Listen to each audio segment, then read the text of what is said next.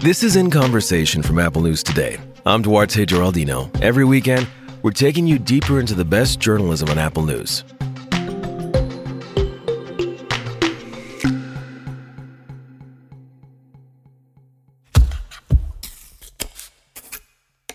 When the United States locked down last year because of the coronavirus pandemic, something that every working parent already knew to be true was exposed.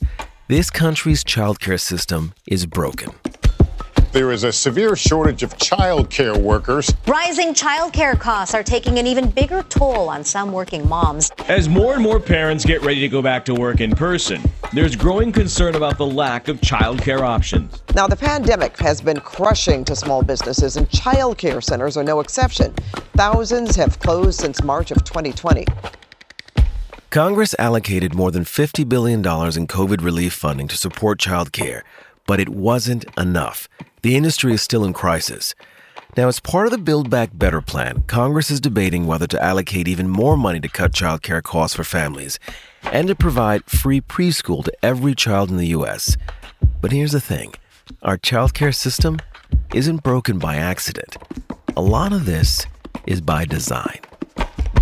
As women continually entered the workforce in larger and larger numbers, this became a more pressing issue but it was never something the country really felt the need to address because, you know, what you should, quote unquote, be doing is staying at home with your kids. That's Claire Suddath. She's a reporter for Bloomberg Businessweek, and she recently wrote about the deeply flawed childcare industry in the U.S. She breaks down what's wrong with the system today, some ways we might be able to fix it, as well as exactly how we got here. I mean, the story of America's need for childcare is the story of American women going to work. And oftentimes, when we think about that, we think about the 1960s and 70s of millions of women entering the workforce in unprecedented numbers. But the reality is that women have been working and holding jobs for as long as we have had jobs exist. The earliest known place where people were providing care for children while their parents worked was just a nursery attached to a workroom in Philadelphia that employed widows whose husbands had died in the 1793 yellow fever epidemic. It was uh, at the time, you know, an innovative idea of like, why don't we watch the children so that the women can work and they have to work because their husbands have died. But the assumption was that if there was a husband around, the wife would stay at home and raise the kids, and the husband would go to work. You, d- you described another incident in your work about women tying their toddlers to a leg of a table because they couldn't find childcare. Where, where did this happen? Yeah, so um, Jane Addams was a philanthropist who started what's called Hull House in Chicago. And they started offering childcare because she and the other women that she worked with had learned that garment workers in Chicago were tying their children to table legs in the kitchen and then sometimes leaving them with, you know, a bowl of porridge or something to eat on the floor while they went to work because they didn't have anyone to watch them. Childcare became even more urgent during World War II when about 1.5 million women with children under the age of 10 entered the workforce. At the time, it was perceived as this sort of patriotic duty, the Rosie the Riveter, you know, going to work in the factory. But actually, there were surveys at the time, you know, women were working because they needed the money. It was the same issue. Their husbands were fighting overseas or had been killed and they weren't making the money that they used to be making. And so all these women went to work and didn't have anywhere to put their kids. And in the early, early days of the war, it was just a free for all. There are plenty of historical accounts of what women did to come up with childcare, but there was this one movie theater in Muncie, Indiana, that the proprietor of the movie theater kept complaining because women would drop their kids off to watch movies and then just leave them there all day or evening as they went to work. And there was a factory in California where women had come up with the solution of leaving their kids in their cars and then they would park their cars under the factory window so that they could lean out and look and check on their kids. In 1940, Congress passed the Lanham Act. It established more than 3,000 nationally run daycares. People called them Lanham centers. It, you know, fundamentally changed the concept of childcare in America. It was federally subsidized and federally run daycares for children. And ultimately, mothers ended up paying about eight to thirteen dollars a day. That's extraordinary. Yeah, I know. Absolutely extraordinary. If we could have something like that. It was incredibly successful. There were, you know, surveys of of women who were using the centers at the time, and the vast majority of them, somewhere between like 80 and 96 percent of mothers who had used the Lanham Center services said that they liked them and that they trusted them. And obviously, nothing is perfect, but it was a true comprehensive solution to a problem. But once World War II ended, the funds were withdrawn and all of the centers closed. In your article, you mentioned how President Dwight Eisenhower, his position was essentially that by having these centers open, it would discourage what he considered the traditional role of the woman. Describe that. What is this argument? Eisenhower was saying that while he understood that many women were working because they had to, many mothers were working because they had to, he distinguished between a financial need and what he referred to as women who prefer a career to the active career of real motherhood. And he said those women should reconsider how they were harming their children by not focusing on motherhood. And so, you know, even though back then the Bureau of Labor Statistics commissioner laid out the facts and said, you know, women are entering the workforce in unprecedented numbers, they're not disappearing. This is a permanent feature of the American economy. And he said, you know, unless something is done about this, we're going to have a, a serious childcare shortage on our hands. And so the government has known about this for a very long time. And yet, has not done much beyond some chronically underfunded programs for low income families. Eisenhower wasn't the only one. A decade later, Richard Nixon vetoed a bipartisan bill that would have created a federally funded network of childcare centers. He argued it was, quote, dangerous for the federal government to play a part in how a family raises their children. You know, we're still hearing that argument today. Listen to Idaho State Representative Charlie Shepherd during a debate a few years ago. Any bill that makes it easier or more convenient for mothers to come out of the home and let somebody else raise their child, I, I just don't think that's a good direction for us to be going. But as we all know, that's the direction we're already headed in. Even considering the huge number of women who have quit their jobs because of the pandemic, women still make up nearly half the U.S. workforce.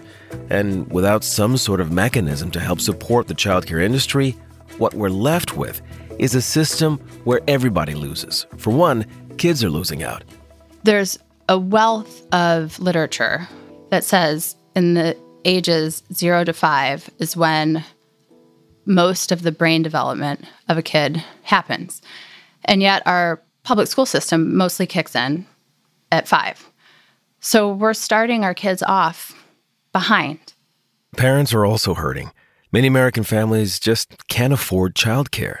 The average two parent family, it's about 13 or 14% of their annual take home pay. And then for a single parent, it runs as high as 36%, which then, you know, begs the question, well, if you're paying 36% of your income on childcare, how are you affording rent, groceries? And the answer is they're not. One component of what would be considered the basic necessities of your life at that point, you are not providing. And it has gotten to the point where huge swaths of Americans, you know, middle class Americans, are priced out of this. Not to even mention low income families, like people who are unemployed. Like, if you are unemployed, you need to start looking for jobs. So, how can you look for jobs if you don't have the money to put your kid in childcare so that you can start looking for jobs? What were some of the stories you heard, just anecdotally, about some of the extreme things that people had to do, not just during the pandemic, but in, as you describe it, the before times, in order to solve this problem? One of the women that I talked to for this story is a mother of three. She moved to North Carolina and enrolled in law school and started looking for daycares. And daycares in North Carolina for a child two or younger is still, you know, over a thousand dollars a month. And on a single mom law student budget, that just like was not possible. She said she didn't even entertain the idea. So she started looking at Craigslist ads and she found an ad for a woman who said she watched kids in her home for $100 a week. So Liz, who is the mom, was like, Great, I can afford that. That's fine. Um, so she put her kid in that for a little while. And then her son came home one day and said that the woman had hit him. So Liz pulled her son out of that place. And so what she ended up doing was taking out a student loan and using the student loan to pay for daycare. So she graduated law school with $140,000 in student loan debt. Obviously, not all of that was daycare related, but it definitely bumped it up a bunch. And that's how parents and kids lose out. But the childcare providers, they aren't winning either. No one goes into childcare or opens up a daycare because they think they're going to make bank. You know, the actual number, if you want to put a number on it, is childcare workers make about $24,000 a year, even though I think it's about 87% of them have some form of higher education. And that's absurd. You know, I knew childcare was incredibly expensive. And I knew that the people who provide that care for children do not make very much money. But I did not understand how they could be true at the same time. How am I paying $22,000 a year, but the average worker is making $24,000 a year? And I talked to a lot of experts, and then I talked to many child care providers and child care center owners themselves. And I think what I did not know, what I was surprised by, was just how complicated the finances of running what seems like a fairly simple business actually are. Even the pandemic aside, in the before times, you know, margins were really thin. How thin is thin? What are we talking about in terms of given all the requirements, given all the kids, how much is the actual profit? According to the US Treasury, they have a 1% profit margin. 1%. Yeah. And that's in healthy economic times. That's not in the pandemic. That is what they entered the pandemic with, which is why when everything shut down and families pulled their children out of childcare, they had no money to continue. So that begs a question because we know that there are subsidies out there for childcare, but when a private childcare school or daycare center takes those subsidies, does the parent make up the difference or are they losing either way? There's something called the Child Care and Development Fund, and it's a block grant that goes to every all 50 US states and allows them to figure out how they're going to allocate the money for childcare. And there are requirements on paper that they're supposed to follow in order to make their subsidy program qualify to get this money. But in reality, there's no punishment if you don't do it. The government is still going to give you the money. On paper, what they're supposed to do is create a subsidy program for low income families. That subsidy program needs to cover 75% of the current market rate of care meaning what daycares charge. So, who covers the remaining 25%? In theory, the low income families, but they're low income. And this is very expensive. And usually, the subsidies are not enough to cover the care in such a way that they can afford it. Because in reality, only two states, Maine and South Dakota, as of last year, had a subsidy program that was at that 70% mark. All the other states subsidized at considerably lower rates, sometimes as low as 25%. And so what happens is these businesses can't afford to accept subsidies because if they do, they lose money because it's rare for families who qualify for these subsidies to be able to come up with the other 75% to 25%. So you end up with a stratified system where the families who can pay, who are affluent, oftentimes white, they end up in one sort of childcare setting, and everyone else is trying to scramble to find places that do accept subsidies or are priced low enough that maybe they can make it work, or they find stuff on Craigslist or for many families, you know, they can ask an aunt or an uncle or a, grandmother or something to watch the kids during the day. So that describes the state of this industry yeah. even before the pandemic. Yes. And, you know, last year Congress allocated more than $50 billion to keep the childcare industry from losing providers. but it didn't seem to work. All the shutdowns caused enrollment to drop, and about one in three childcare businesses closed. Now, you talk about this, all that money, and still it couldn't stop the industry from getting dangerously close to imploding. Were you surprised after all this research that you did and, and being a young mom? It's amazing to me in some ways that only one third of childcare businesses have closed.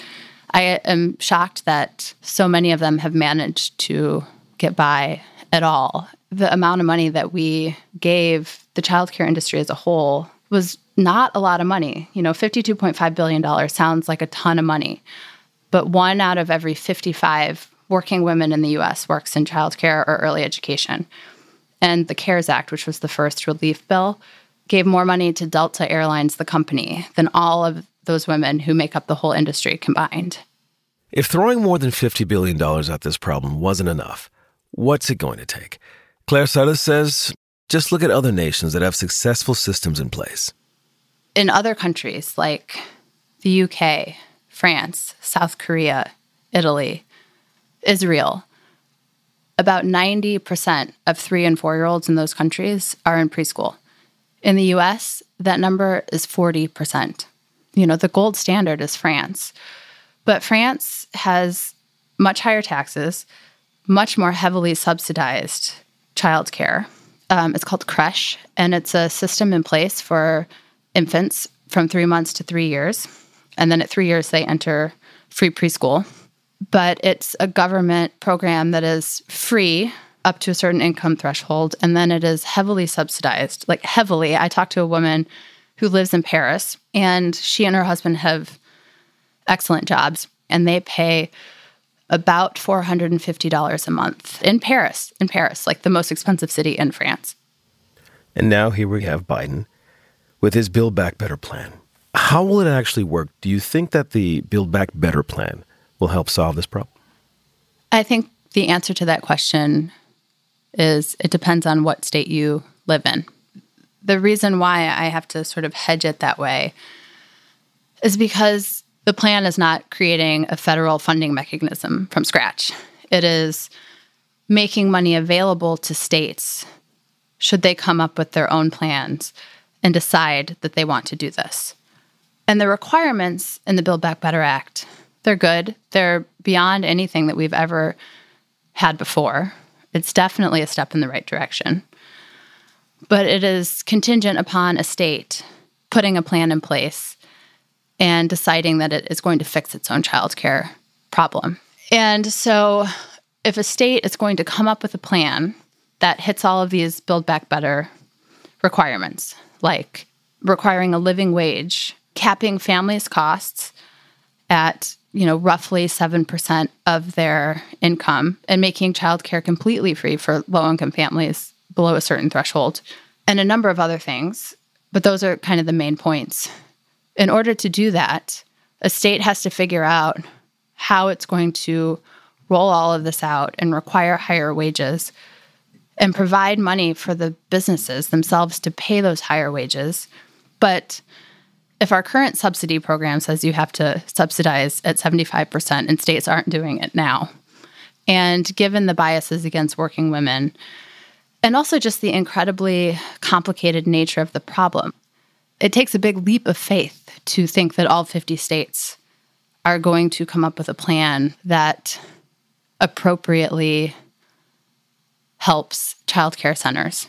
What does the future hold? Do you think that this broken childcare system can be fixed? I think you have to say yes. But I think this sort of incremental approach to, you know, putting band aids over the worst cuts and bruises that we have and just hoping everything else will become manageable is not an ideal solution. As I was reporting on this, I thought a lot about the US healthcare system. You know, the fundamental problem of healthcare is that it's too expensive. And the Affordable Care Act drastically increased the number of people who have health insurance, but healthcare is still really expensive. And sometimes the solution is not something politically feasible in the US.